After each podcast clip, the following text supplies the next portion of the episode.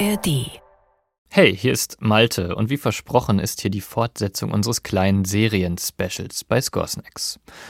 Habt ihr auch so Serien, bei denen ihr euch sofort freut, wenn das Intro losgeht, weil euch schon die ersten paar Sekunden in die perfekte Stimmung versetzen? Gerade moderne Serienintros sind kleine Gesamtkunstwerke aus Musik, oft Animation und dann natürlich dem Titel und den Credits. Die Musik muss perfekt dazu passen und uns eben direkt in die richtige Stimmung versetzen. Außerdem hören wir sie im besten Fall bei jeder Folge und das ziemlich oft, wenn man nicht zu diesen Barbaren gehört, die das Intro skippen. Score Snacks. Die Musik deiner Lieblingsfilme. Intro-Musik sollte nie nerven oder langweilig werden. Das von Scoresnacks zum Beispiel ist kurz und prägnant, damit ihr nie springen müsst. Komponistinnen und Komponisten gehen ganz unterschiedliche Wege, um die perfekte Intro-Musik zu schreiben. Erstes Beispiel kennt ihr sicher alle.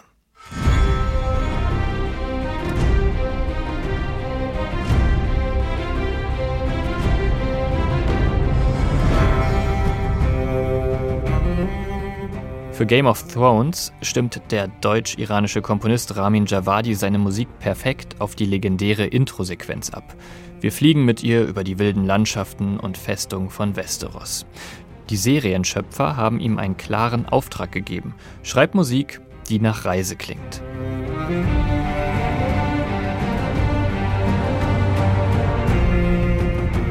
Sie klingt motorisch immer ähnlich, als würde sie sich mühsam voranarbeiten. Dann setzt das Cello ein.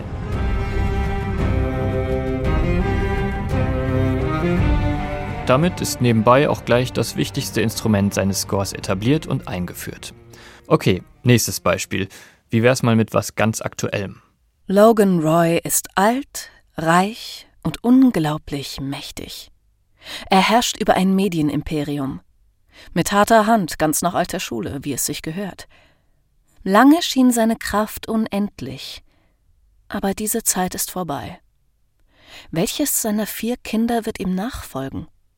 Er spielt mit ihnen, weckt in jedem die Hoffnung auf eine wichtige Rolle im Unternehmen. Logan Roy steht im Zentrum eines Kampfes um Geld, Macht und Beziehungen, der einige Bauernopfer fordern wird. Der Amerikaner Nicholas Britell hat für das Intro der Serie Succession einen anderen Ansatz als Ramin Javadi bei Game of Thrones. Er fragt sich zuerst, wie würde die Musik klingen, die die Familie Roy, also die Hauptcharaktere, gerne hören. Und so kommt er zu einer merkwürdigen Mischung aus Hip-Hop, mit dem sich die jungen Roys öfter aufputschen, und dem klassischen Einschlag für den alten Patriarchen. Das Ergebnis klingt nicht so merkwürdig, wie man vielleicht erstmal denken würde.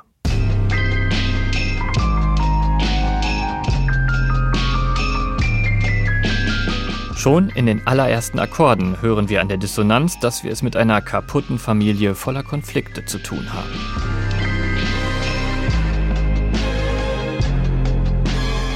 Der Beat erinnert an eine Drum Machine aus dem Hip-Hop.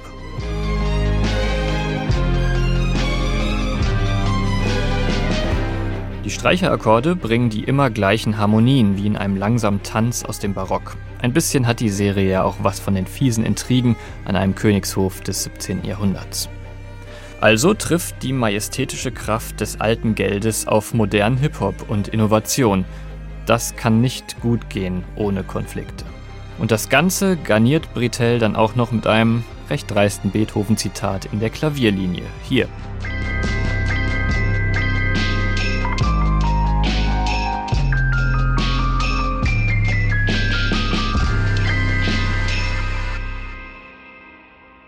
Das ist das Ende von Beethovens Klaviersonate Pathetique, erster Satz.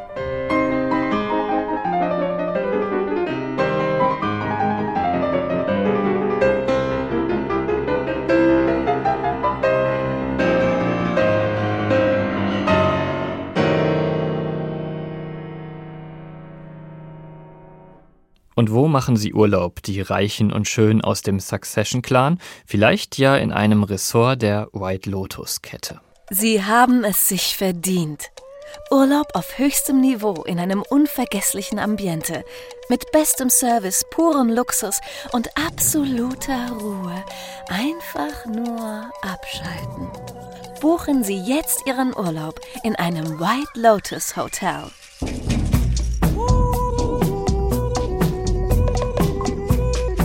Klingt zu schön, um wahr zu sein und ist es natürlich auch.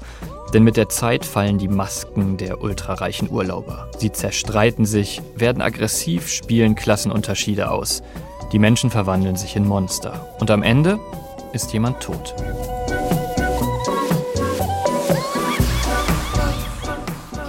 Der Komponist Cristobal Tapia de Ver stammt aus Südamerika und komponiert zu dieser Gesellschaftssatire ein ironisches Intro mit hawaiiesischem Flair. In unserem dritten Beispiel heute fokussiert sich der Komponist also weniger auf den Stil des Intros oder die Person der Serie, sondern auf den Ort des Geschehens. Dafür benutzt er verschiedene Percussion für Südsee-Urlaubsfeeling, die gleichzeitig aber auch unterschwellig bedrohlich wirken – aber prominent im Vordergrund ist natürlich der Gesang.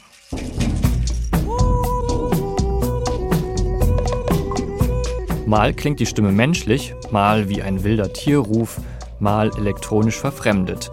Laut Komponist klingt sie für jeden und jede anders, aber immer irgendwie nicht richtig.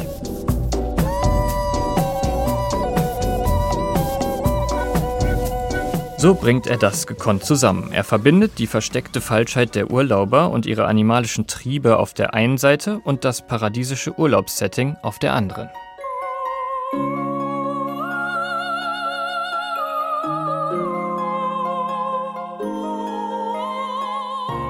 Die zweite Staffel der Serie spielt dann in Italien. Wieder sind die Urlauber kaputter, als man denkt. Und deshalb ist die seltsame Jodelstimme auch wieder dabei. Diesmal aber in einem barocken Opern-Italien-Feeling. Tapia de Ver behält die Essenz von White Lotus, die uns vertraut ist, und packt sie in eine neue Umgebung. Das Intro ist also hier wandelbar wie ein Chamäleon. Und ein interessanter Fall, weil Serien ihr Intro meistens nicht ändern, obwohl in den letzten Jahren passiert das immer öfter mal.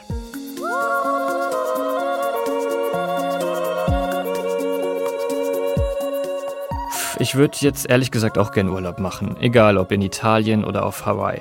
Und genau in diese Stimmung soll uns das Intro der Serie auch versetzen. Aber stattdessen bereiten wir jetzt schon mal den dritten Teil unseres Serien-Intro-Specials vor. Nächstes Mal bekomme ich von ein paar bekannten Menschen eine kleine Aufgabe und muss ihre Lieblingsserien-Intros analysieren. Wer das sein wird, das ist natürlich noch eine Überraschung und unser Cliffhanger diesmal. Bis dahin, macht's gut.